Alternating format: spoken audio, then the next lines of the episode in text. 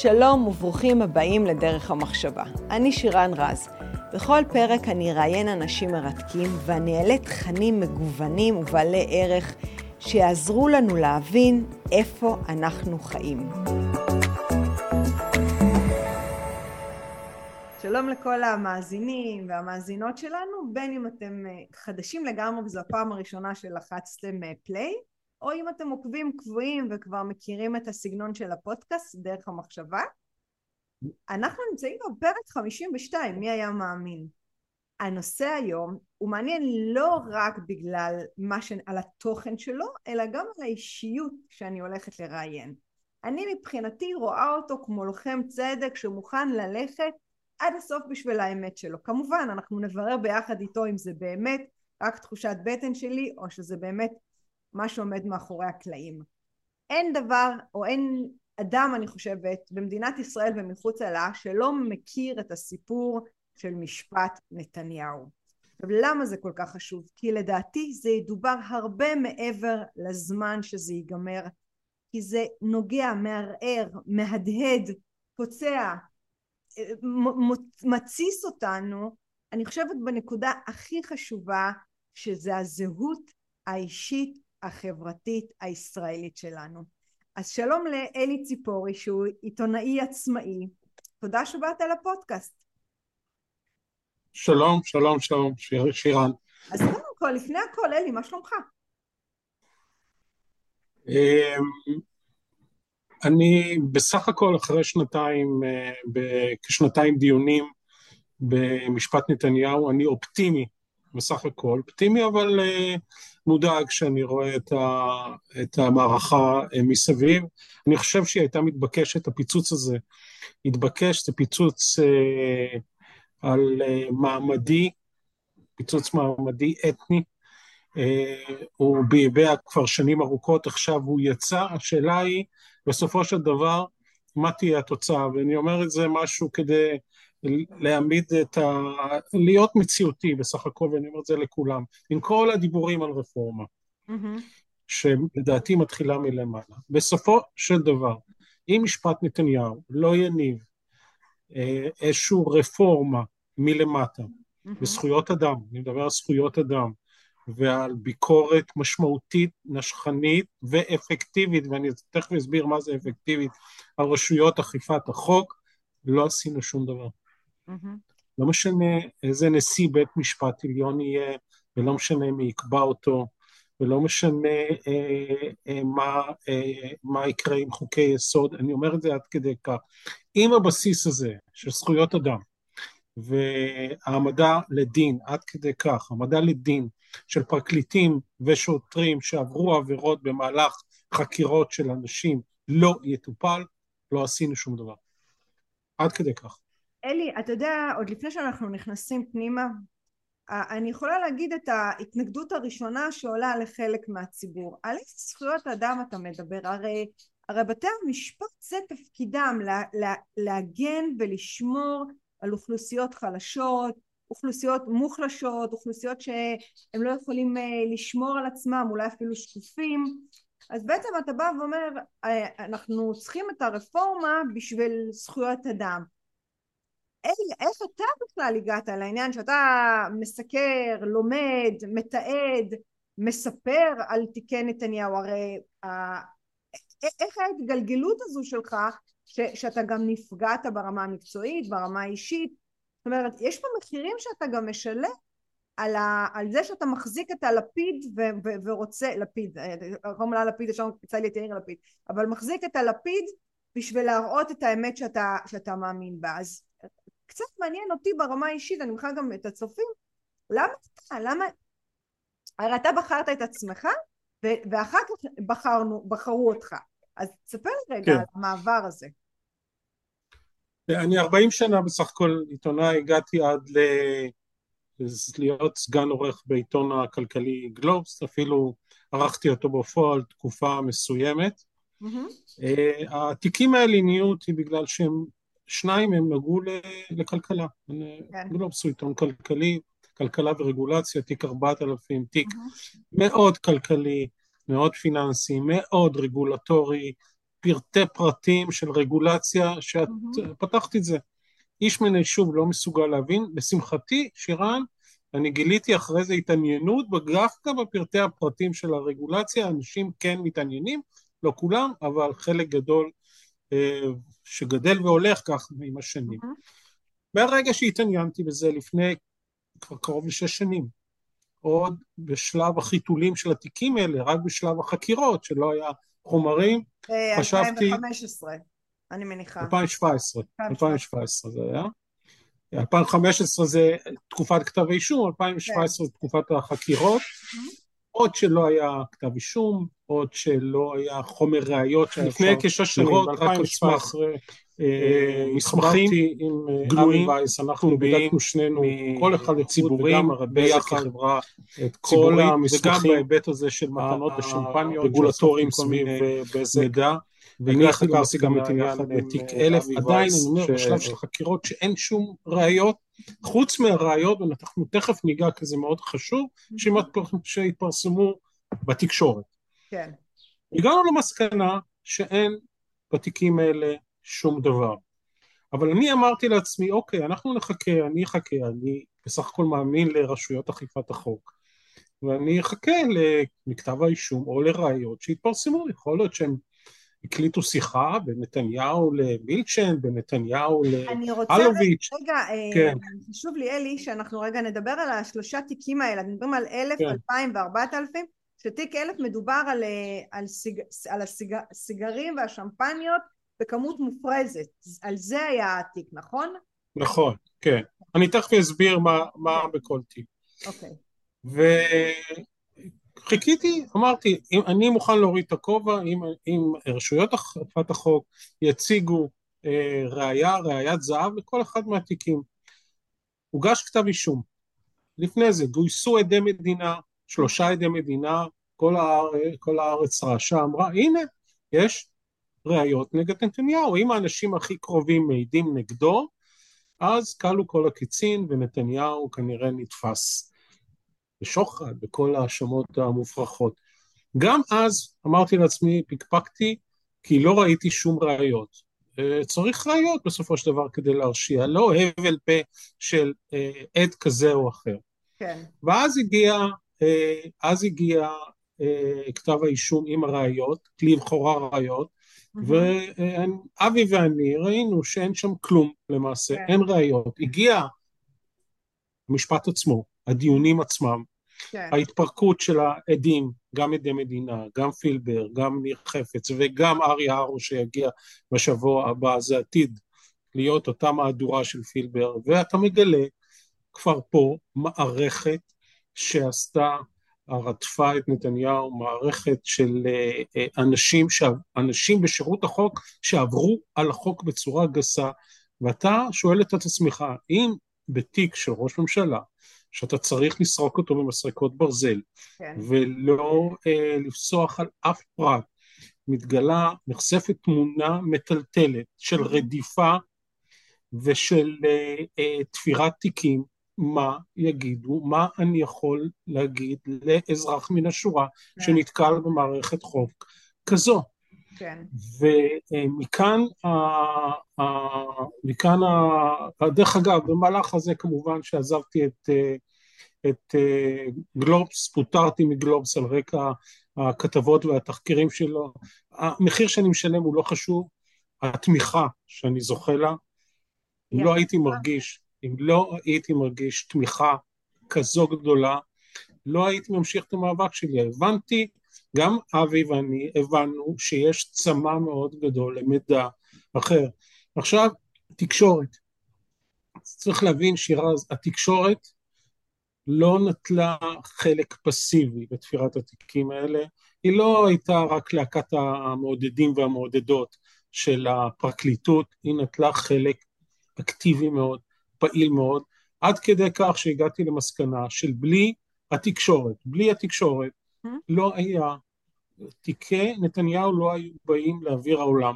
ולמה אני מתכוון? כי התקשורת היא זו שיצרה מציאות מדומה. כן. אני מניח שאת, לפני תחילת המשפט, אמרת, נתניהו, אין עשן בלי אש, נכון? כל הבן אדם אומר שמפניות, סיגרים, שוחד, מיליארד שקל, בזק, הטבות על חשבוננו. גם. כן, נכון. לא יכול להיות אה, שאין עשן בלי אש. יש עשן בלי אש. יש דבר כזה.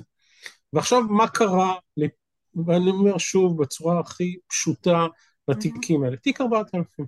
כן. התיק וכל שלושת התיקים היו בנויים, בנויים עדיין על תזות. כן. תזות להבדיל מראיות. אלי, אני חוזרת, יש אנשים שלא בקיאים, אתה, אתה מדבר על תיק 1000, 2000 ו-4000, זה שלושת התיקים. כן, עכשיו אני אתחיל עם, התי, עם, תיק, עם תיק 4000. כן. התזה של הפרקליטות הייתה כזו, יש, היא התחילה מסיקור אוהד לנתניהו בוואלה, אחרי זה ירדה לסיקור חריג, היענות חריגה לכמה פרטים, מול איזשהו הטבות רגולטוריות לבזק. על סמך מה התזה הזאת נבנתה, פחות או יותר, אני אומר זה, מפשט את זה, כן. אבל פה של שלמה פילבר, כן. שנלחץ, נסחט, כדי להפוך לעד מדינה. מה אמר שלמה פילבר? מה הבסיס של שלמה פילבר? פילבר אמר, הייתה איזושהי פגישה, פגישונת, 40 שניות, דקה, שנתניהו אמר לי, תטפל בבזק, תטפל במיזוג, זה, הפרטים לא חשובים. הוא צייר איזושהי פגישה שהפרקליטות קראה לה פגישת ההנחיה. כלומר, נתניהו הנחה את פילבר להיטיב עם בזק. כן. מה הסתבר במהלך המשפט? כן. שלא הייתה פגישה כזאת.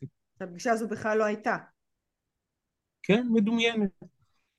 בליבו, במוחו הקודח והפורח של פילבר, לא היו איכונים על הפגישה הזאת, לא יומנים, לא תכתובות לא אישרו אותה, ואת כל זה, שירן, הפרקליטות ידעה, היא ידעה לפני כתב האישום. בעצם, ו... היא... סליחה, כן. מה? בעצם אתה אומר, אני, אני רגע מתמקדת בתיק 4000 שהוא בעצם כן. חמור ביותר מבין שלושת התיקים בגלל האשמה בשוחד אה, נכון. שוחד חמור ביותר ושם בעצם עוד טרם הבנייה של התיק בנו מאחורי הקלעים תפאורה שלמה שתצדיק את זה זאת אומרת נכון. מבחינה שזה אפילו לא חוקי לסגור פינות ולתאם ולהכין תשתית עוד טרם אה, הטיפול אה, של בית המשפט בתיק נכון? אני מבינה את זה נכון? הם יצרו תפאורה, מה, שאני קורא אווי, אווירה, אווירה של, של, mm-hmm. אווירה של שוחד. כן. זאת אומרת, בואי, בואי נביא אה, חבורה של עיתונאים מוואלה, שתגיד על דוכן העדים שנתניהו או משפחתו או קרוביו או דובריו התערבו בוואלה. כן. אבל מה קרה בפועל? Mm-hmm. כדי לעשות, אה, להגיע לחקר האמת, לעשות צדק במערכת המשפט, חוקרים היו צריכים לקחת את הוואלה ולבדוק מה קרה שם. כן. לא רק שהם לא בדקו, הם הסתירו תכתובות של אה, מנכ"ל האתר אה, עם בוזי הרצוג, mm-hmm. שפה מנכ"ל האתר מבטיח להרצוג בבחירות 2015 שהוא איתו באש ובמים. זאת אומרת, הוא 24-7, כך הוא אמר לו, אני בשבילך, כל מה שתרצה לבוז'י הרצוג. Mm-hmm. עכשיו, מי שבדק, ומי שבקיא בתקשורת, ראה שבסביב 2015, זה הליבה של כתב האישום ב-4000, mm-hmm. אתר וואלה, שהוא אתר לא משפיע בסך הכל, אבל נניח שאוקיי, אה, הם הפכו אותו למשפיע, ואחד שכביכול, אתר שכביכול היטיב עם, עם נתניהו בסיקור אוהד, בסיקור חריב, לא חשוב, לא, לא חשובים כרגע מושגים, למה לא בדקתם? Mm-hmm. למה הסתרתם? הרי ברור שהאתר הזה, לכל מי שבקיא בתקשורת, ואני זוכר את האתר הזה, הוא שמאל מאוד קיצוני. Mm-hmm. הוא היה, הארץ היה שותף באתר הזה. כן. אה, מי שכותב פה היום זה בן כספית, רבי, אה, ברק רביד, אז mm-hmm. כתבו שם עוד חבורה של אנשי שמאל, כמו דוב גילהר, כמו אמיר טיבון, זה ברור שהאנשים האלה הם שמאל שרצו להפיל את נתניהו. אז מה, אין לכם עיניים? אתם לא רואים, אתם לא בודקים. זו הייתה אבל תזה, אבל הכי חמור, שירן, כן. הם לא שיקרו לציבור, הם שיקרו לציבור, הם שיקרו, לב... הם שיקרו לעצמם, הם שיקרו גם לבית המשפט. כן. וזה החמור, הכי חמור בעיניי. אתם כתבתם כתב אישום מהמם. שאתם ידעתם שלא הייתה פגישה, שהדברים של פילבר הם הבל פה והם לא נתמכים בשום דבר. איך אתם יכולים לעשות דבר כזה? אם אתם עושים את זה לראש ממשלה, מהמם. אתם יכולים לפברק ראיות לכל אזרח, לכל אזרח. כן. זה הדבר הכי. מזעזע ומחריד, מה שקרה פה, ותגזרה לי שהחבורה הזאת בפרקליטות, אמנם יש ארגון מאוד גדול, אבל חבורה בכירה בפרקליטות, משי ניצן וליעד בן ארי ועד יהודי תירוש והמשטרה מרוני אלשיך וכל הקצינים שליוו את החקירה הזאת, זה לא שהם שגו, כן. ממש לא. זה לא אותה שגגה מצערת. זו כוונת זדון להפיל ראש ממשלה בישראל ולפברק ולתפור תיקים. זה חמור מאוד. ולכן סבלנות. אני אומר, כן, אני-. ולכן אני אומר, כן, סליחה. אם לא נעשה דבר כזה, אותם פרקליטים, דרך אגב, אנשי משטרה. שהופיעו עד עכשיו בכירים, למ- למעשה הודו במחדלי חקירה מסוימים, חמורים. במדינה מתוקנת, חפצת חיים, חפצת חוק, האנשים האלה צריכים לעמוד לדין. ברגע שאתה אבל אלי, תראה, אני- אני בתור אזרחית מן השורה, באמת, אני לא משפטנית, אה, אתה יודע, אני לא, לא בקיאה בנתונים, אני יכולה להקשיב אה, לחדשות, לפודקאסטים וללמוד בדיוק אה, כמו כל אזרח אחר. קורים פה כמה דברים. הדבר הראשון, ברור מעל כל צל של ספק, שיש טקטיקה, אסטרטגיה, זה בא מהעולם העסקי, שאם אתה רוצה להפיל מישהו, תגרור אותו לבית משפט, העינויים הנפשיים, הכלכליים שהוא יעבור, סביר מאוד להניח שגם אם הוא צודק, הוא ירים דגל לבן. אוקיי? זאת אומרת, אסטרטגיה לגרור מישהו לבית משפט היא לא מהיום, היא הרבה מאוד שנים אה, אה, אה, קיימת בעולמנו ולא רק בישראל. אז אני אומרת, נגיד ובאמת רצו אה, להפיל את בנימין נתניהו מתוך הנחה שהוא לא טוב, אה, הוא לא טוב לשמאל, הוא בעצם אה, גם ב-2015 אם אני לא טועה הוא לא, הוא לא צירף אף מפלגת שמאל, הוא בעצם שם היה כבר התחיל אה, להתחזק הימין, נראה לי מפלגת העבודה כבר לא הצטרפה בבחירות 2015, והם הבינו שכנראה אין מה לעשות, זה היה רק- פרק רק- רק נוסף להפיל של דרך המחשבה. דרך. כל הפרקים זמינים באפליקציות הפודקאסטים, בערוץ היוטיוב ובפייסבוק. לא אם? עדיין לא הצטרפתם, זה מן הזמן. להרצאות בנושא חשיבה יצירתית, חדשנות, יזמות, אסטרטגיה רגשית ומדיטציה, מוזמנים לפנות אליי ישירות החוקרים, לאופיס שטרודל שירן רז דוט קום.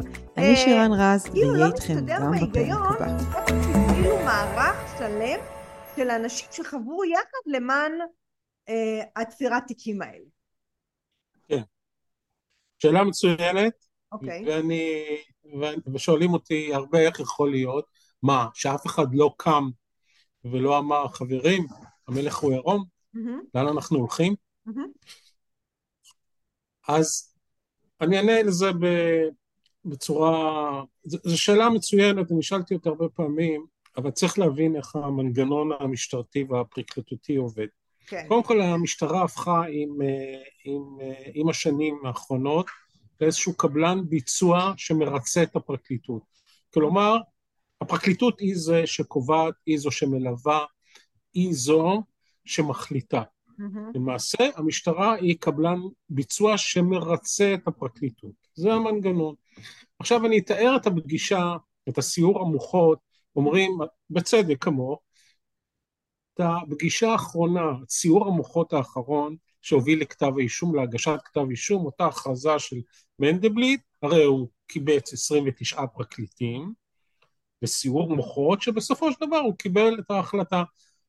וכולם שם היו לכאורה תמימי דעים. כן. אני אומר לא נכון, ישבו שם 29 פרקליטים, אבל ברוחם היו רק שם שניים.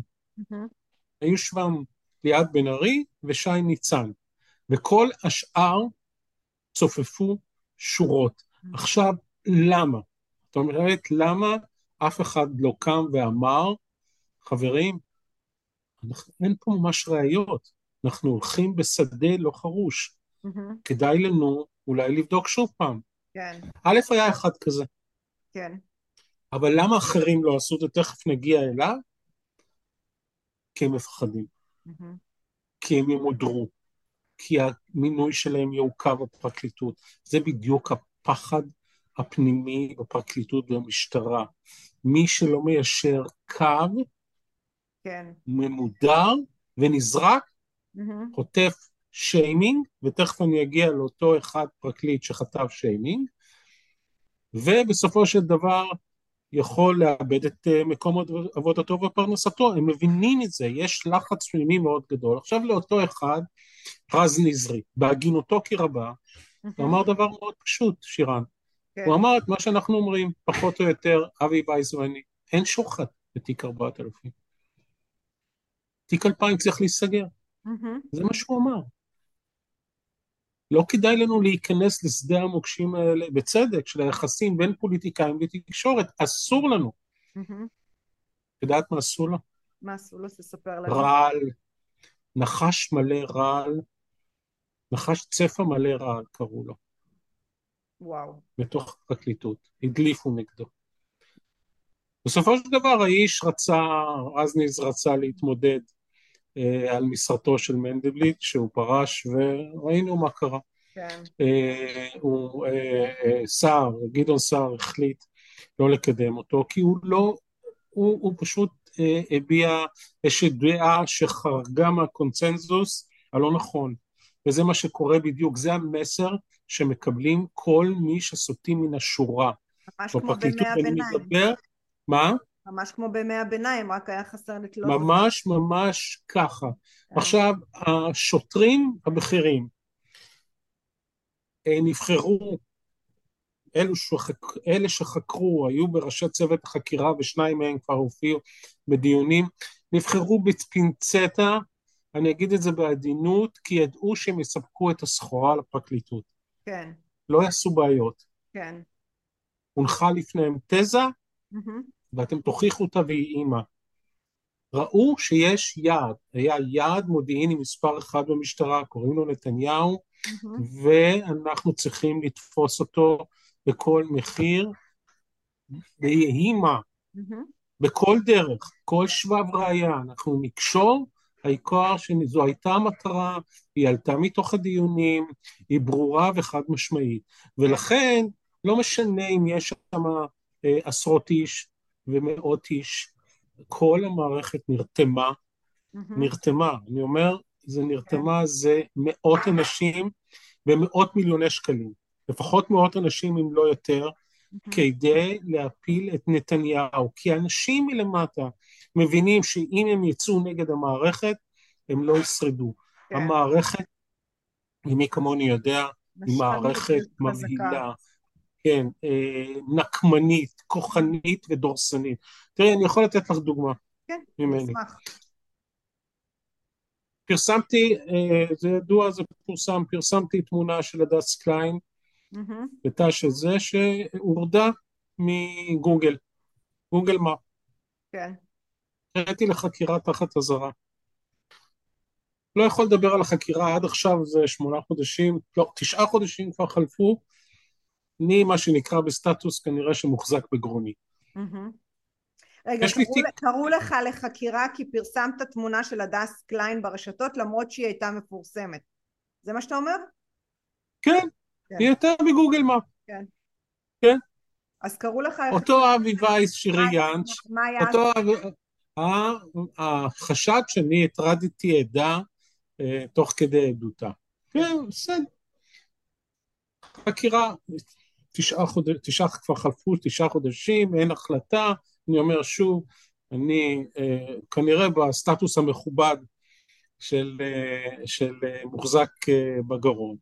אבל מה קרה, ואני אני אומר חייבת פה ברמה רק אה, להגיד, אה, מי שמהצופים שלנו שלא יודע, אני, אני דווקא את זה אני זוכרת טוב, שהחקירה הייתה מאוד ארוכה, אני אם אני לא טועה איזה שש שעות, וכשיצאת מהחקירה זה היה פשוט, פשוט אה, מרגש, כי אנשים באו עם פיצות, ובאו לתמוך כן, בך, נכון, והביאו אוכל ושתייה, וזה באמת כאילו להגיד לך שאתה לא לבד במערכה, אמנם אתה נמצא בחוד החנית, אתה נמצא בפרונט, אתה סופג את האש, היה מרגש מאוד, אה, גם בבוקר יש שנכנסתי, מאחוריך, כן, כן.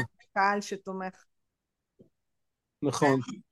זה היה, היה מרגש מאוד. אני אומר שוב, שם גם כן, בין היתר, אה, הבנתי עד כמה מה שאני עושה ומה שאבי ואנחנו עושים, וגם כנרת בראשי, אה, פשוט מגיע למאות אלפי אנשים ומכירים אה, תודה, זה מרגש וזה, וזה באמת מחזק, כן. שיש אלטרנטיבה מול כל הערוצי מדיה, שאגב, דרך אגב, שירן, שימי לב, נעלמו כלא היו. משפט נתניהו בחודשים האחרונים החריש. לא קיים בשבילם. החריש. לחלוטין. הוא החריש. לחלוטין. דרך אגב, זו הסיבה שפניתי אליך. אני אמרתי, רגע, שנייה, כן. זה נדמה לי או שמחרישים את האירוע הזה? והבנתי שכן, לא מדברים עליו. בהתחלה היה הרבה רוח וצלצולים, כן. אתה יודע, אני זוכרת לפני שנה הייתי באיזושהי סדנה במרכז. איך שם דיבר על משפט נתניהו, וישבה לידי באולם בחורה בת עשרה המוקדמות, לא, לא יודעת בדיוק כמה, ואז אמר, שאלתי אותה, מה יקרה אם בנימין נתניהו יצא זכאי? אז היא אומרת לי, אז הוא עדיין יהיה אשם. אמרתי לה, לא הבנתי. אם הוא יוצא זכאי, אז היא אומרת לי, הוא עדיין אשם.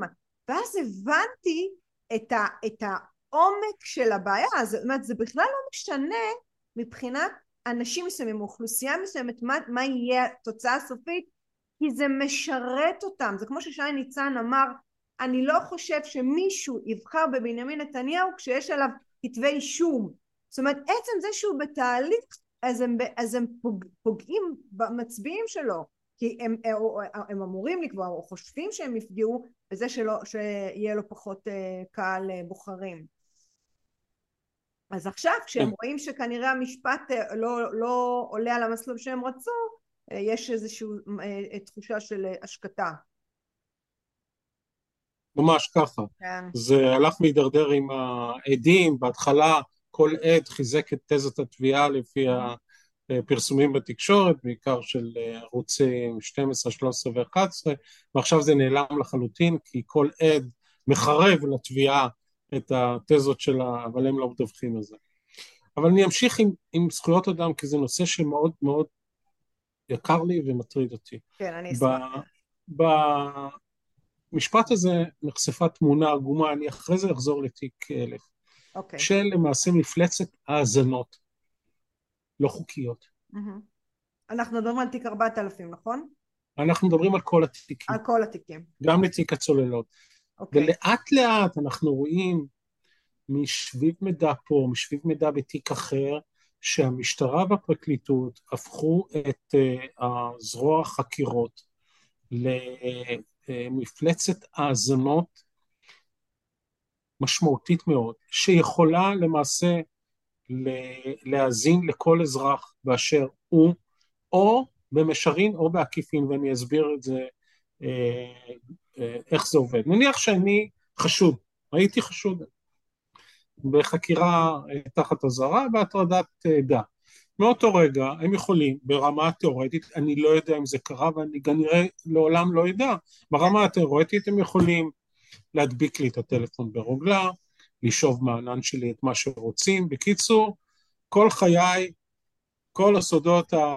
לא שיש לי סודות, הכמוסים, כל קודש החודשים, אה, אה, יכול, עלול להימצא בידיהם, יש אפשרות תיאורטית כזאת, והיא גם אפשרות מעשית מאוד, כי זה דרך שגרה, זה דרך עבודה. כן, עכשיו, ו... מה הם יכולים לקחת? רק לצופים, יש, יש, רק שנייה, אה, אלי, לצופים שמקשיבים לנו עכשיו, עשינו פרק שלם על האזנות סתר עם אבי וייט של שעה וחצי, כן. מרתק, אתם יכולים להיכנס, אם אני לא טועה זה פרק 50, שווה לכם להקשיב לזה, אני איתך. נכון. אז זה לא רק אני, זה כל המעגל המשפחתי והחברתי, הם יכולים לראות שהתכתבתי איתך למשל לקראת כן. אה, פודקאסט, דברים כאלה. עכשיו זה לא צו אחד, זה לא צו, ש... זה לא שני צווים, זה עשרות אלפי צווים. Mm-hmm. כשאני יושב שם, באולם הדיונים, ואני שומע את העדות של דוד שרן, זה היה רגע בשבילי מצמרר. מי זה דוד לו... שרן? הוא היה ראש, אה, ראש הסגל של לשכת ראש, של אה, נתניהו בתקופת אה, כתב האישום. אוקיי. מגישים לו תמליל שלו ושל חבר שלו. Mm-hmm. איך זה נולד? הוא ניגש לבית קפה יחד איתו, עם אותו חבר. Mm-hmm. פטפטו פגישת רעים. מסתבר שהטלפון שלו הודבק ברוגלה, המצלמה והטלפון הופעלו ברגע הגרישה, וכל השיחה הוקלטה. וואו. עכשיו, רק שיחה אחת הוגשה לבית משפט. אני מעריך שיש שם עשרות שיחות, פלשו לחיים של דוד שרן בצורה לא חוקית, Mm-hmm. האזינו לשיחות שלו וצילמו אה, את אורח חייו בצורה לא חוקית, כי אסור להשתמש ברוגלות. ובין היתר יכול להיות שהאזינו גם לנתניהו, Mm-hmm. שיחות של שברן לנתניהו, שזה אסור על פי חוק, אלא רק באישור של שופט עליון ויועץ משפטי לממשלה. דברים כאלה התגלו אצל נתן אשל מקורבו, אצל אנשים בתיק הצוללות, אצל אה, אה, ראש עיריית חדרה בתיק אחר לגמרי. לאט לאט אנחנו רואים את התמונה הזאתי, פאזל, חתיכה אחרי חתיכה, והתמונה היא נוראית. אני אומר נוראית. מה שקרה פה, שהמשטרה והפרקליטות הפכו את הכלי מעקב האלה הלא חוקיים, ואני מדגיש לא חוקיים, אין בסיס חוקי לה, אה, לפעול בצורה שהם פעלו. אה, לרגל אחורה למעשה, לא לקדימה. מותר כן. קדימה אה, שיחות, להאזין לשיחות קדימה, אסור אחורה. הם יכולים לשאול את הענן, את הענן שלי, הם יכולים לשאול את הענן של אחרים, רק אם רוצים. אין בעיה לעשות את זה. ואם לא, כן, ואם אפילו את לא חשודה, אז יכול להיות שמישהו שאת לא יודעת אה, מהמעגל המשפחתי שלך נחשד בעבר במשהו, כן, והם... כדי לנסות למצוא מידע עליו. נכון, ואז הם שופכים את הכל, את כל המידע האדיר הזה, על עשרות ועשרות אלפי אנשים במישרין, מאות אלפי אנשים, לא מיליונים, בעקיפין, לתוך מאגר מידע, ולמעשה זה האח הגדול הכי לא חוקי שקיים היום במשטרת ישראל. את זה חייבים לעקור מן השורש. אני שומע שיש אה, כוונות על ועדת חקירה, תלוי איזו זו ועדת חקירה, האם זו תהיה ועדת חקירה שעוד פעם אה, המסקנות שלה יעלו אבק, אז זה נורא נחמד, אבל זה לא אפקטיבי. אבל כל האנשים האלה שהפעילו ותנו הוראה, כי המכונות האלה לא עובדות. בצורה אוטומטית, לא מאזינות בצורה אוטומטית, צריכים לעמוד לדין וללכת אה, לכלא. השאלה, אה, אני רגע רוצה להעמיק עוד קצת בתיק 4000 לפני שאני אה, נראה את הפתרונות אולי אם זה במערכת המשפט או במקומות אחרים אבל מה שאותי ככה גורם לי לערער זה שבאמת התיק 4000 מדבר על, על, על שוחד ואני ביני לבין עצמי ניסיתי לחשוב מה, מה מוגדר כשוחד? כי שוחד זה בעצם כל דבר שחסר לך אני יכולה לתת. אולי, אולי חסר לך לא יודעת מה יש לך בעיה של אה, מתוקים ואני מביאה לך עוגות? זה גם יכול להיות שוחד כי עובדה שהאשימו אותו על סיגרים ושמפניה. כמה שמפניה בן אדם מסוגל לשתות ב, ב, ביום בסדר? כמה סיגרים בן אדם יכול לעשן אז אה, אני מנסה להבין איך יכול להיות ש, שסיקור חיובי, שתקשיב אני עובדת עם פוליטיקאים מכל העולם, באמת אני, אני עובדת אה, אה, עם אנשים אה, ש, ש, בכל קצוות הקשת, סיקור חיובי זה משהו שהוא באמת בילד אין במערכת, זה אין פה משהו שהוא חדש, אין משהו שבנימין נתניהו המציא, אני לא חושבת שיש חבר כנסת, פוליטיקאי, איש עסקים אפילו שלא בעד סיקור חיובי, יש כאלה שמשלמים הרבה כסף בשביל זה. איפה זה נפל? כאילו למה זה כן סיקור חיובי? במיוחד שזה משהו שהוא כל כך נפוץ, הוא לא המציא את זה. נאמר, נגיד וכן היה סיקור חיובי, למה זה שוחד? זה מה שלי, בהיגיון שלי לא מסתדר. שאלה טובה, ואני, ואני אגיד, א', את צודקת. גם שי ניצן אמר שזה עניין חדשני. למה, אתה, למה החלטת להכיל את זה דווקא על ראש ממשלה? לא הייתה לו תשובה. כלומר, גם בפרקליטות מודיעים שזו תזה חדשנית שסיקור אוהד ואחרי זה היענות חריגה, שזה גם מושג מגוחך. Mm-hmm. מה זה היענות חריגה? זאת אומרת, הם אומרים שנתניהו ביקש דברים בצורה חריגה וקיבל אותם בוואלה, לא היה ולא נברא שירז, לא היה ולא נברא. הם הגישו באיחור רב רשימה של 315 פריטים של כביכול היענות חריגה, אבל לא מתברר מה? שמרבית המקרים האלה זה אה, מה שנקרא הודעה, אני לא יודע אם הצופים של אנחנו יודעים, זה הודעת דוברות. זאת אומרת שיש מטה, יש דובר לראש הממשלה, הוא שולח בתפוצה כללית רחבה כן. מאוד את ההודעה הזאת. יש כאלה שמכניסים, יש כאלה שלא מכניסים, זה, זה בסך הכל מה שהיה. כל משרד יחד. עבודה, עבודה, עבודה מאוד שגרתית של דוברות. מהמם. אבל למה, זו השאלה הקריטית, ואת צודקת פה, למה היה חשוב להאשים את נתניהו בשוחד מופרך? א', כי הם חיפשו, חיפשו, חיפשו, חיפשו וסרקו את נתניהו, אני אומר שוב, את כל חשבונות הבנק שלו, חיפשו את הדרך הכי לגיטימית לשוחד, מעטפות או העברה, חשבונות שם, לא מצאו. אבל היה חשוב להם להאשים את נתניהו בשוחד, כי הם, כי הם הבינו שהאשמה בהפרת אמונים, שזו עבירה מאוד כללית, לא יכולה, עלולה מבחינתם לא לשנות את המפה הפוליטית. הרי הם אמרו לעצמם, אנחנו לא יכולים לנצח את נתניהו, לא מצליחים לנצח את נתניהו ב- במגרש הפוליטי, כן. לא יכולים לנצח אותו בקלפי, לא, לא הצלחנו, במיוחד אחרי 2015, כן. אחרי שכולם חשבו שהרצוג לוקח את הבחירות, הוא לקח אותם. הם אמרו, איך נפיל אותו? ואני אומר את זה בצורה הכי ברורה. הם היו חייבים סעיף שוחד. כן. מכיוון שלא היה להם סעיף שוחד קלאסי, הם המציאו אותו. אבל אלי, זה מה- עלוב, זה- זה- כן, זה עלוב, ככה זה עובד. אבל אני אבל- ראיתי, Mhm. כן, לא, אני, אני, אני בכוונה מוסיפה פה רגע עוד קצת אה, מלח ופלפל, שאם תשמע את הציבור שהוא מדבר, הוא לא מדבר רק על, על, על העניין של הסיקור החיובי, הם מדברים על הדירה שיש לו בניו יורק, על הדירה שיש לו בקיסריה, הם מדברים על מטוס פרטי, הם, הם, הם, ברור לי שהם מציירים אותו כנהנתן חזירון, הוא ואשתו ש, שאוהבים אה, להשתמש בכסף של משלם המיסים, אבל איפה כל זה הלך לאיבוד? על, ה, על, ה, על הבתים ועל המטוסים ועל הצוללות? כאילו הרושם שנוצר בציבור שהוא גרף לכיסו מיליוני דולרים על חשבון הציבור. על זה יש בסיס? ואני אסביר גם למה. תראי, זה, נתניהו איש אמיד, כן. עשה בתקופה הקצרה שהוא היה מחוץ לחיים הפוליטיים, הוא אה, הרצה, הרוויח די הרבה כסף, יש לו אה, כנראה ירושות משני הצדדים, לא כנראה, יש לו ירושות, הוא כן. איש אמיד, עם הון של עשרות מיליונים. אף שקל ממה שהוא צבר, חוץ מהמשכורת השוטפת אני מתכוון, מהמם. זה לא נהנתנות על חשבון הציבור. עכשיו אני, אני רוצה להגיד לך משהו על נהנתנות.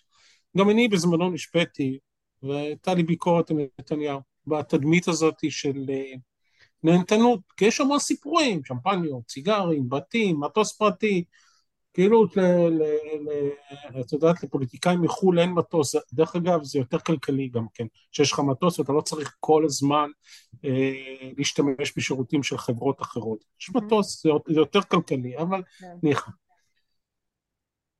בוא שיסבירו לי איך ראש ממשלה, כן, מהמם. שעובד קשה, ונתניהו הוא אחד שעובד מאוד קשה, מאוד קשה, יכול ליהנות. מה הוא יכול לעשות? להגיע הביתה לעשן איזה סיגר? וואו. מה, מה, מה, מה הוא יכול לעשות? לאכול איזו ארוחה מפוארת מדי פעם שהוא יוצא אה, לחו"ל? מה, עד כמה הוא יכול ליהנות בתפקיד הזה? אנשים צריכים לתאר את עצמו. וראש ממשלה קם בבוקר, יוצא לעבודה, כן, נפגש עד השעות המאוחרות, חוזר בשעה, לדעתי, תשע, עשר או אחד עשרה, ממשיך לעבוד. כמה הוא יכול ליהנות כבר? כל הזמן מאבטחים מסביבו. איך הוא יכול ליהנות? חברים, כל אחד, כל אזרח ממוצע נהנה הרבה יותר מראש הממשלה של ישראל, וזה לא רק נתניהו, אני אומר, זה לא רק נתניהו, זו, אה, להיות ראש ממשלה בישראל זה אחד הג'ובים הקשים ביותר, כן, והלא מתגמילים ביותר. גם מבחינה כספית וגם מבחינה תדמיתית. אז איפה הוא יכול ליהנות? את יודעת מה, שירן? מצידי, שהמדינה תקנה לו כל יום סיגר אחד שישן בסוף היום, אם זה מה שמעניין אותו, כן? אבל זה בדיוק... וקודם כל, עכשיו מבחינה ציבורית. אנחנו נקנה לו שמפניה על מה שהוא עושה, אנחנו נביא לו את הסיגרים. אם זה מה שמרגיע אותו וזה מה שנותן לו אה, איזשהו קצת אה, שמחה או עונג או רגע של שלווה, אין בעיה עם זה. בגלל זה שאלתי וחידדתי האם זה באמת רק העניין של, ה, של ההנאות הקטנות או שמדובר פה באמת באיזושהי גריפה של מיליוני שקלים או דולרים לכיס האישי מכל הפרשות. זאת אומרת שבעצם מה שאתה אומר לי זה הכל התפוצץ. לא, זה הנאות, כן, את יודעת, זה, זה, זה ממש ממש לא, זה אין שום גריפה של מיליוני שקלים, זה הכל שטויות, בטח לא כשעושים השוואות. לראשי ממשלה אחרים, את אולמרט ואת ברק, אפילו את אה, שרון, שאני פעם חקרתי את הנושא הזה, אין, לש, אין לזה שחר, אין, באמת אין לזה שחר, זה תדמית שהתפתחה עם הזמן, גם עם אשתו וכדומה, שרה נתניהו, שרוצה שמפניות ורוצה דברים מאוד מיוחדים, וגם התיק אה, המעונות תיק החמגשתיות, שגם תפרו, אה, תפרו לה אה, את זה על פי מידותיה, וחבל מאוד שתפרו לה. זו הייתה שטות אחת גדולה. אני. אומר, בוא ניפרד מהתדמיות שיוצרות העיתונים, יוצרים העיתונים ויוצרים כלי התקשורת. כי התקשורת, ואני אומר שוב ושוב, היא המבוע של הדברים האלה. כשהיא יצרה את התדמית של הנהנתנות הזאת, היא חשבה שאולי התדמית הזו תפיל, רק התדמית הזאת תפיל את נתניהו. זה לא הלך לה. כן. זה לא הלך לה. כן. בוחרים של ראש ממשלה לא יצביעו בשבילו אם הוא נהנה קצת יותר או נהנה קצת פחות. ואני אומר שוב, מבחינה מציאותית, לראש ממשלה אין אפשרות ליהנות כמו כל אחד מאיתנו. אין אפשרות כזו מעשית. אז אם הוא מגיע הביתה ומעשן איזה סיגר ולוקח איזה קובייה של משהו של שוקולד, חברים, על מה הוויכוח? אני מוכן שמדינת ישראל תקנה ממשלם המיסים כמה סיגרים שהיא רוצה, כמה, שירן, כמה סיגרים אפשר לעשן ביום? זה מה שאני... אני לא מעשן, בכלל. זה מה שאני... מה, אני כמה? גם לא, אני גם לא מעשנת, ואני גם לא שותה אלכוהול, אבל פעם באיזה, ביום הולדת אולי כוס יין, אבל... אבל באמת, גם בן אדם שאוהב לשתות ואוהב לעשן, כמה, אז כוס יין, בקבוק יין בשבוע, שתי בקבוקי יין בשבוע. כמה? הוא לא שותה... זה כלום. הוא לא שותה שמפניה ורודה. הוא לא שותה שמפניה ורודה. אה, אשתו שותה. אה, עכשיו אני, אני... כן, כן, אני איתך, סליחה. אני, אז בוא נלך לתיק אלף. כן. בוא נלך לתיק אלף. ותראי מה קרה פה. איזה שחיתות, איזה השחתה בין התקשורת ל, ל, למדיה. כן. את זוכרת שהתחילו סיפורים על הנהנתנות של נתניהו, שהוא מנצל את מילצ'ן ואת פאקר, נכון? כן. זה היו סיפורים, עוד לפני שהוגש כתב אישום. נכון. ואז התחילו במספר העגול, מיליון שקל, נכון? נכון. מיליון שקל. נכון. התחילו. בכתב אישום פתאום ירדו לסביבות 700 אלף שקל ונקבו במספר משהו 690 ומשהו על חודו של שקל.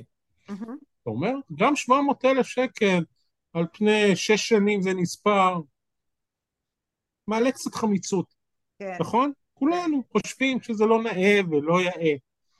ואפשר להתווכח על אתיקה ועל כדומה. אז א', בוא, בוא נבהיר דבר אחד. המתנות האלה לא ניתנו אה, על חשבון הציבור. כן. זה כסף פרטי של שני מיליארדרים. Mm-hmm. אז בואו, זה לא אה, אי אמון בציבור, זה אם כבר מתנות שניתנו על מיליארדרים, ולכאורה נתניהו היטיב איתם, עם מילצ'ן מופרך לחלוטין. בואו נלך למתנות. כשאתה יורד לפרטים, אתה מגלה ששוב פעם יש תזה, mm-hmm. שיש קו אספקה שוטף, כן. ששמפניות וסיגרים, ככה זה יצטייר. כן. כשאתה. יורד היום לפרטים, אחרי כל כך הרבה דיונים, אתה אומר שהתזה הזאת התבססה שוב פעם על הבל פה, הפעם במקום פילבר, של הדס קליין, אותה הדס קליין שתבעה אותי, גילוי נאות, כן. חמישה מיליון שקל, כן? תבעה אותך בחמישה מיליון שקל? כן, כן, תבעה אותי על חמישה מיליון שקל. אוקיי. כן. אז אתה אומר לעצמך, אוקיי, זה מה שהיא טוענת. שירן, יש לזה הוכחות? לא. אין לזה הוכחות. נכון. אין לזה הוכחות שהיה קב"ס פה שוט- שוטף. מה כן יש הוכחות? שמדי פעם, בימי אה, הולדת, באירועים אחרים, ימי נישואין, אה, כשהוא הגיע למילצ'ן בבית ינאי, אז הוא נתן כל פעם איזה קופסת סיגרים. כמה פעמים זה הסתכם, את חושבת? עשרים? ארבע פעמים בשנה. ארבע בשנה. ארבע פעמים בשנה, חמש פעמים בשנה. כן, זה מה, ש, אה, זה מה שעלה מהדיונים, אפילו הנהג של מילצ'ן אמר, כן. הגעתי ארבע-חמש פעמים בשנה לבלפור, כן. לא בדקו כניסות דרך השב"כ, אין תעודות משלוח, מהמם. אין שום ראייה שתומכת בקו אספקה שוטף, להפך, יש ראיות שתומכות. ב- במתן מתנות באירועים מסוימים, כמו כן. ימי הולדת, ימי נישואין, עכשיו זה מותר, הוא חבר שלו, זה לא שמילצ'ן אה, הגיע יום אחד בעיר לישראל והתחיל לספק לנתניהו סיגר, לספק, אני אומר שוב פעם, למחאות לתת במתנה סיגר עם נתניהו, לא, הם חברים כבר תקופה ארוכה מעוז הימים שנתניהו היה באופוזיציה. כן. מותר על פי חוק המתנות בישראל לתת מתנות בין חברים. הם חברים, צריך להבין את זה. זה לא נאה, זה לא יאה, זה לא נראה לאנשים, אני מבין את זה. כן. זה לא לא חוקי, צריך להבדיל, כן. וזה עדיין לא מכספי ציבור. צריך... מה אומרת עבירת הפרת האמונים בבסיסה? שאתה למעשה מעלת באמון הציבור. Hmm? איפה ציבור? אין פה ציבור. רוב הציבור של נתניהו הצביע בעדו, זה לא נראה לו תקין, זה בסדר שהוא קיבל מתנות ממיליארדר פעם ב... קודם כל, איפה השמפניות? הוא שתה שמפניה? זה שני אנשים נפרדים. אז אנחנו מצטלמים, של אשתו, אשתו שתתה. אשתו, הוא לא שותה שמפניות, אז על מה אנחנו מדברים? על מתנות בשווי, אני חושב, אלפי שקלים מדי שנה. אוקיי, אתם רוצים אה, ל, אה, להעמיד אותו אולי לדין משמעתי, תחזיר את הכסף, זה לא יהיה, אה, שקיבלת, בסדר, אבל כתב אישום פלילי כן. על סיגרים, על. מתנות, איפה אספקה שוטף? הם, עכשיו זה, הדבר החמור ביותר, שכל הראיות היו לפניהם, שאין קו אספקה שוטף, אז למה אתם מכניסים, למה אתם כותבים כתב אישום שקרי? ואני שוב חוזר לעניין הזה של הזדון, בשביל לכתוב כתב אישום שקרי, אתה צריך להיות או נוכל, או סתם תמים. כן. האפשרות של תמים יורדת מן לא- הפרק. לא. זו נוכלות. זו פשוט נוכלות, וזו עבירה פלילית לכתוב כתב אישום בכוונת מכוון. כן. זה מה שהם עשו, והם לא רק שיקרו לציבור, אני אומר, לא רק שיקרו לעצמם, הם שיקרו לבית משפט. אני זוכר את הסיטואציה הזאת. מהמם. חוקרים את uh, פילבר, כן. ויודעים שהפגישה לא הייתה. כן. פרקליטה שחוקרת אותו, מהמם. יהודית תירוש, אנחנו משלמים לה במיטב כספנו, האנשים האלה מרוויחים עשרות אלפי שקלים. מרמה את בית המשפט, היא יודעת בוודאות שלא הייתה פגישת הנחיה, ושואלת את, ה, את פילבר על אותה פגישת הנחיה שלא הייתה. כן. את משקרת לבית המשפט מול שלושה שופטים. מהמם. איך את יכולה לעשות את זה? היא יכולה כי אפשר. כי, כי יכולה כי אפשר. אפשר, וכי זה האידיאולוגיה או האג'נדה הפנימית כנראה יותר חזקה מזה. אה, ש... אה, אז ב- בעצם אה, איך זה עומד עכשיו אחרי המטוסים והצוללות והשמפניות והסיגרים אנחנו בעצם בעצם הסתכמנו והתכנסנו רק לתיק 4000 זהו אין יותר כלום אנחנו רק עם תיק 4000 לא, אנחנו עדיין ממשיכים עם שלושת התיקים. אני אסביר את אה. תמונת המצב כן זהו פחות מה או יותר. תמונת המצב היום אנחנו, אה, בכתב האישום הפרקליטות אה, הזמינה שלוש, כ-340 עדים. עדי תביעה. כן אנחנו שנתיים אחרי אה, תחילת הדיונים. עד כה נשמעו כ-50 עדים בסך הכל. כן כ-60 עדים אה, התקזזו בהסכמה של שני הצדדים. אנחנו נשארנו עם מעל 200 עדים בשלושת התיקים. אחרי שאנחנו נסיים את העדות של אה, אה, יותר מ-200 העדים, ההגנה תזמין את ידי ההגנה שלה, אין עוד רשימה, אני אומר שזה תהיה, תהיו, יהיו כמה עשרות לפחות, אם לא מאות.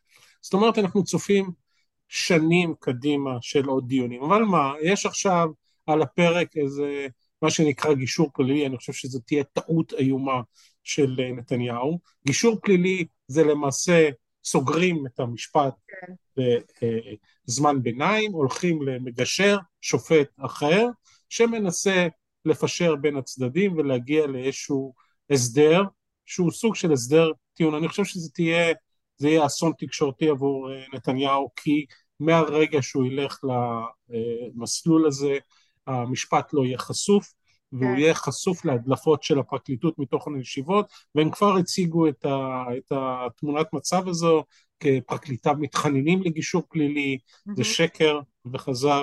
אנחנו, אני, אני אומר שוב, המסלול הזה, אני, לי הרבה חופש מהמשפט, אבל uh, הוא מסלול שהוא גם, לדעתי, אסון תקשורתי ופוליטי לנתניהו, משום שהוא יהיה סוג של ברווז צולע. אין פנימית בתוך הליכוד ואין חיצונית על ידי התקשורת, כל פעם יהיו הדלפות מתוך הגישורים האלה שאמורים להיות חסויים, שהנה הוא עומד אה, להודות במשהו ועם קלון וכדומה, בדיוק בסבב, אם את זוכרת היה סבב של אולי הסדר טיעון, ואז אמרו שהוא כבר מוכן לקלון, זה לא היה נכון, ואני כן. חושב שזה תהיה טעות. כאן זה המצב, אם לא, אנחנו נמשיך במשפט, בינתיים צפוי צפויים לנו שנים של עדויות, דרך אגב, שבוע הבא יגיע עד המדינה השלישי, חשוב מאוד, ארי ארו, הוא יהפוך לעד הגנה, ובחודשים הקרובים אמור להגיע יו"ר האופוזיציה, יאיר לפיד, וזה תהיה הצגה, וזה חשוב להגיד את, את, העניין, את העניין של לפיד, ולהעביר את העניין של לפיד. לפיד הוא זה שטיפל בעסקיו של, של מילצ'ן, הוא זה שנפגש איתו שלוש פעמים בנוגע לפטור ממס של מיטשן, בין היתר בבית שלו בצפון תל אביב, במרתף שלו בצפון תל אביב, יחד עם מילצ'ן, יחד עם uh, עורך דינו, יחד עם עוזרת, האוצ... עוזרת שלו מן האוצר. זה עבירה פלילית חמורה, אני אוסיף לכאורה של יאיר לפיד, כי הוא חבר אפילו יותר טוב של מילצ'ן מאשר נתניהו. לכן היה אסור לו להיפגש איתו, היה אסור לו לדבר את זה על פטור ממס, אבל למה הוא קיבל חסינות? כי הוא הפליל לכאורה את נתניהו, הוא אמר שנתניהו לחץ עליו לעשות את זה פחות או יותר, שנתניהו ביקש ממנו להעביר את החוק עבור מישהו. שנתניהו אילץ אותו לעשות דבר כזה. אז זה שקר. שקר. אני אומר, זה, זה עדות שקרית, וחשוב שיאיר לפיד, כן. אני אומר, זה יהיה אירוע תקשורתי מאוד גדול אם הוא יגיע כפי שמתוכנן, mm-hmm. וחבל מאוד שיהיה גישור פלילי שיבטל את זה. אני מקווה ש... שאכן ככה. אבל בנימין נתניהו ימשיך, הוא לא ילך להליך הזה של הגישור הפלילי.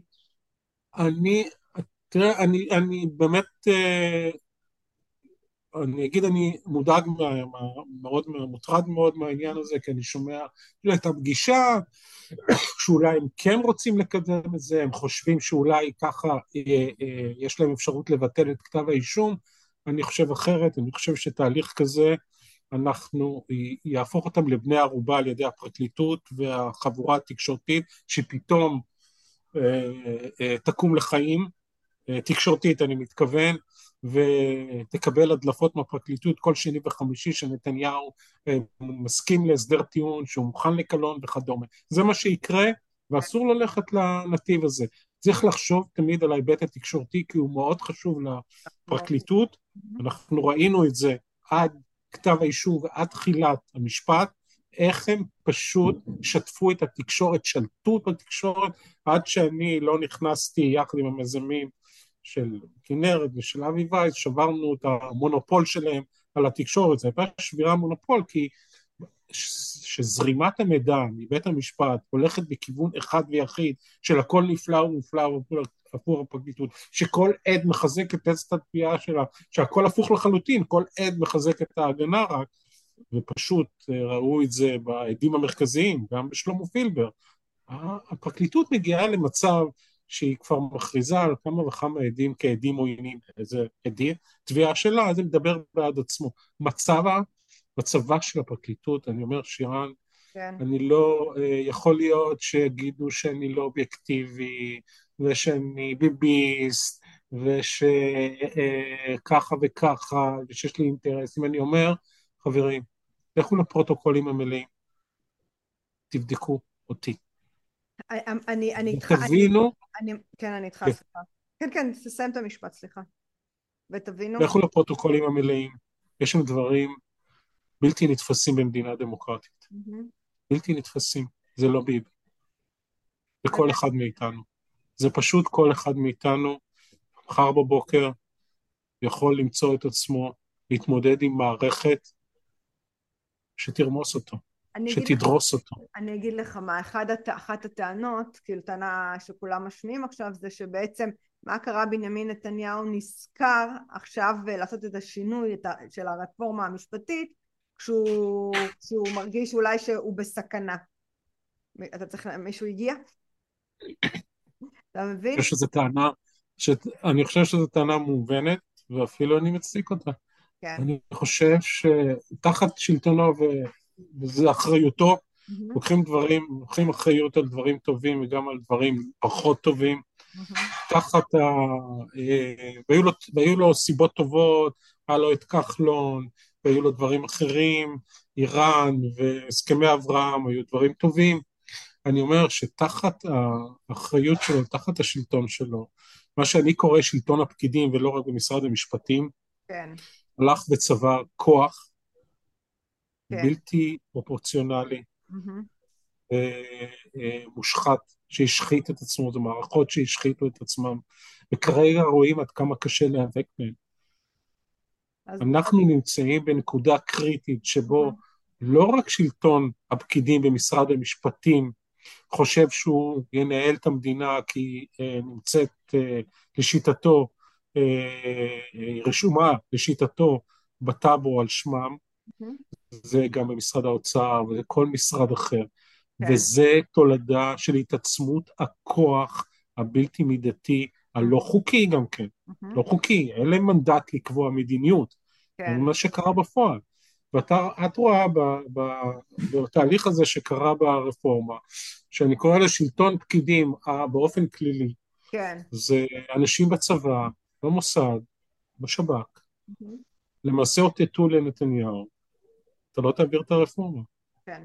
הם אותתו? אז זה כן. הייתה מאיתות, הם צעקו בכיכר העיר ועלו על ההר. כאילו, נכון, אבל כן, אני מתכוון לרמטכ"ל ולראש השב"כ ו- וכדומה. דרך אגב, השב"כ, שב"כ, בעקיפין, היה מעורב ב- ב- בתיקי האלפים.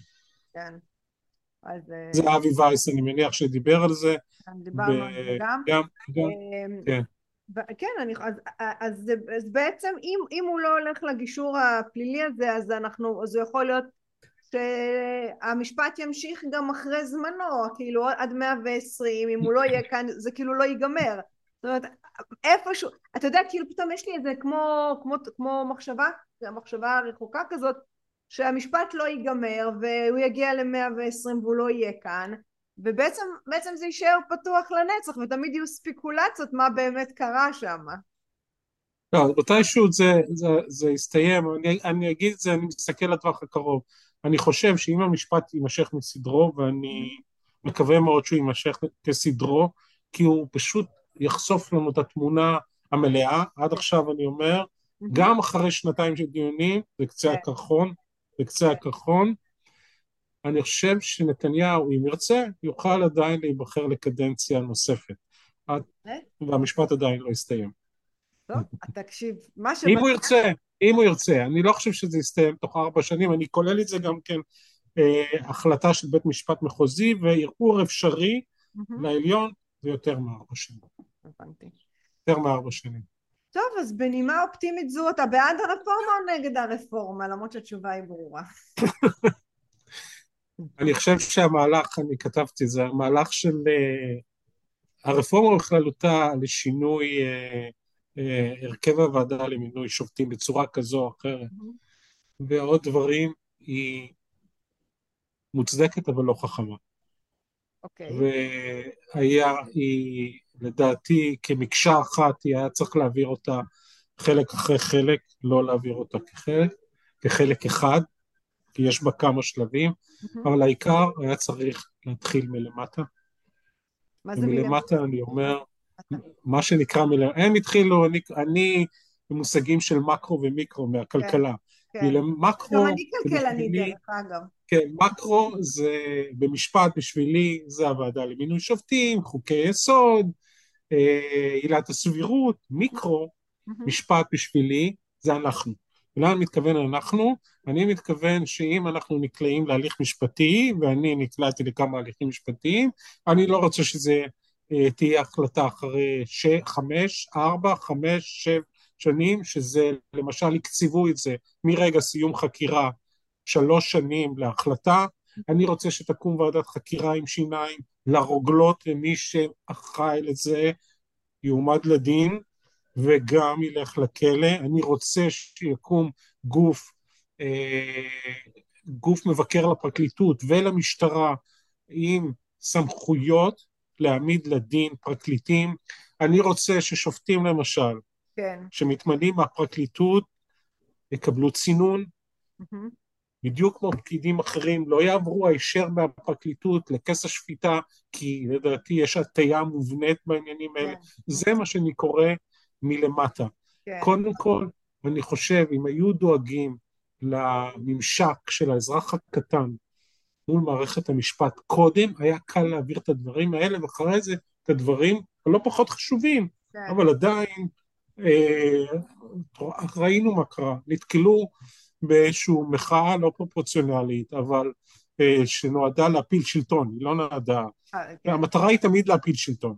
היא לא רפורמה כזו או אחרת, כן. אבל מכיוון שזאת תמונת המצב, אני חושב שצריך לנהוג בצורה אחראית וללכת לרפורמה מלמטה על זכויות אדם. השמאל, לשמאל יהיה קשה מאוד להתנגד לדברים האלה. או זה הדגל שלו, לכאורה אני אומר, אבל יהיה לו קשה מאוד. צריך להתחיל מלמטה. אוקיי, ניסינו, לא עברנו, יש זמן.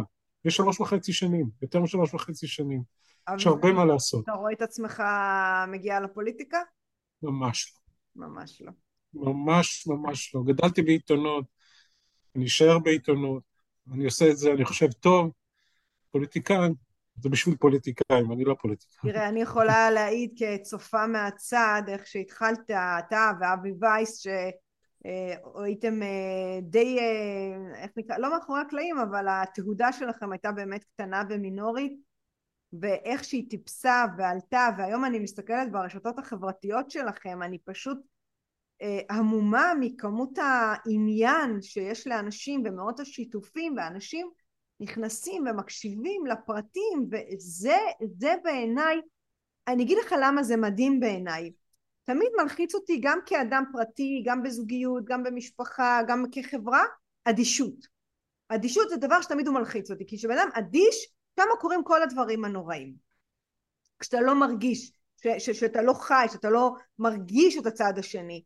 וגם אם אתה כועס זה בסדר, גם אם זה מקפיץ אותך זה בסדר, אבל זה שהצלחתם לייצר עניין ואנשים מקשיבים, גם אם הם כועסים, גם אם את מה שאתם אומרים לא מוצא חן בעיניהם, יש כאלה שגם כן מוצא חן בעיניהם, זה אומר שאנחנו כחברה נלחמים על הזהות שלנו וזה לדעתי משהו כן משמח. אז- את צודקת בהחלט, למה זה גם משמח? כי זה בחלק ממהפך תקשורתי. נכון. ש... ואני יכול לתת הרצאה שלמה על מה כן. שקרה פה מבחינת תקשורת וכלכלה. בסופו של דבר היה פה איזשהו קרטל, אני קורא לזה דואופול מהכלכלה, במיוחד 12 ו-13. כן, אנחנו עדים למהפך דרמטי, משמעותי מאין כמוהו, כי בתקשורת מאוד קשה לשנות הרגלי צפייה, האזנה וקריאה. וכרגע אנחנו רואים את המטוטלת זזה לכיוון הרשתות החברתיות, לכיוון ערוץ 14, לכיוון גלי ישראל, זו דרמה אדירה. נכון. זו דרמה אדירה מפני שיש תחרות, נכון, והם לא לבד. נכון, והתחרות, גם במשאבים, זו, את יודעת, אה, ממש משאבים פעוטים, כי אי אפשר להשוות את התקציב של ערוץ 14 ל-12, את התקציב של גלי ישראל לרשת ב' או גלי צה"ל, את הדברים, את התקציב של אבי ושלי, אנחנו ניזונים מתרומות בסך הכל של ציבור לכלי תקשורת האלה, אבל למרות זאת, זה זוכה, ואני אומר, זה נכון, אני נדהמתי בהתחלה, מאיך אנשים יורדים לפרטי הפרטים של הרגולציה הכל כך מורכבת, ומבינים בזה, ומבקשים שאנחנו נסביר להם את זה, זה מדהים. יש פה דרמה אדירה, יש פה מהפך אדיר בהרגלי הצריכה של תקשורת, ואנחנו רואים את הקריסה של ערוץ 13. זה כן. כרגע קריסה ברייטינג, אני לא אתפלא אם זה, תוביל, זה יוביל לקריסה כלכלית. אה, בסופו של דבר... הרייטינג אה, מוריד את ה... בסוף פוגע בכלכלה, זה ברור, כאילו זה... ברור, זה... פוגע בכלכלה של הערוץ, כן. ב, ב, ביכולת הפיננסית שלו, כי אתה מקבל הרבה פחות כסף עבור פרסומות שיש לך פחות צופים, ככה זה עובד, המודל הכלכלי, הפיננסי שלך מתערער, אבל זו דרמה ענקית, זאת, אנשים לא מבינים עד כמה זה משמעותי מה שקרה פה בשנה, בשנתיים האחרונות, במיוחד בשנתיים האחרונות, מבחינה תקשורתית. כן. אין היום המונופול כן. והקרטל של הערוצים הממסדיים נפל. כן. נפל לחלוטין. מי שנשאר עדיין חזק זה 12, אבל כבר אנחנו רואים את ניצני השחיקה גם בו, וזה יימשך.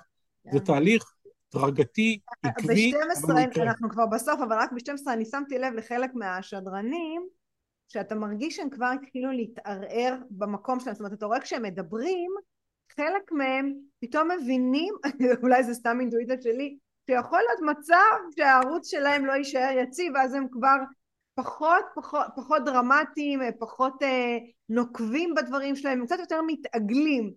אז, אה, אז, אז אין ספק שזה משפיע. תחרות. התחר, התחרות תמיד דבר טוב. Yeah. אה, אז אה, באמת, תודה רבה אלי על, ה, על, ה, על הפודקאסט, על המידע, ושרק תהיה לנו בריא. תודה שירן, שמחתי.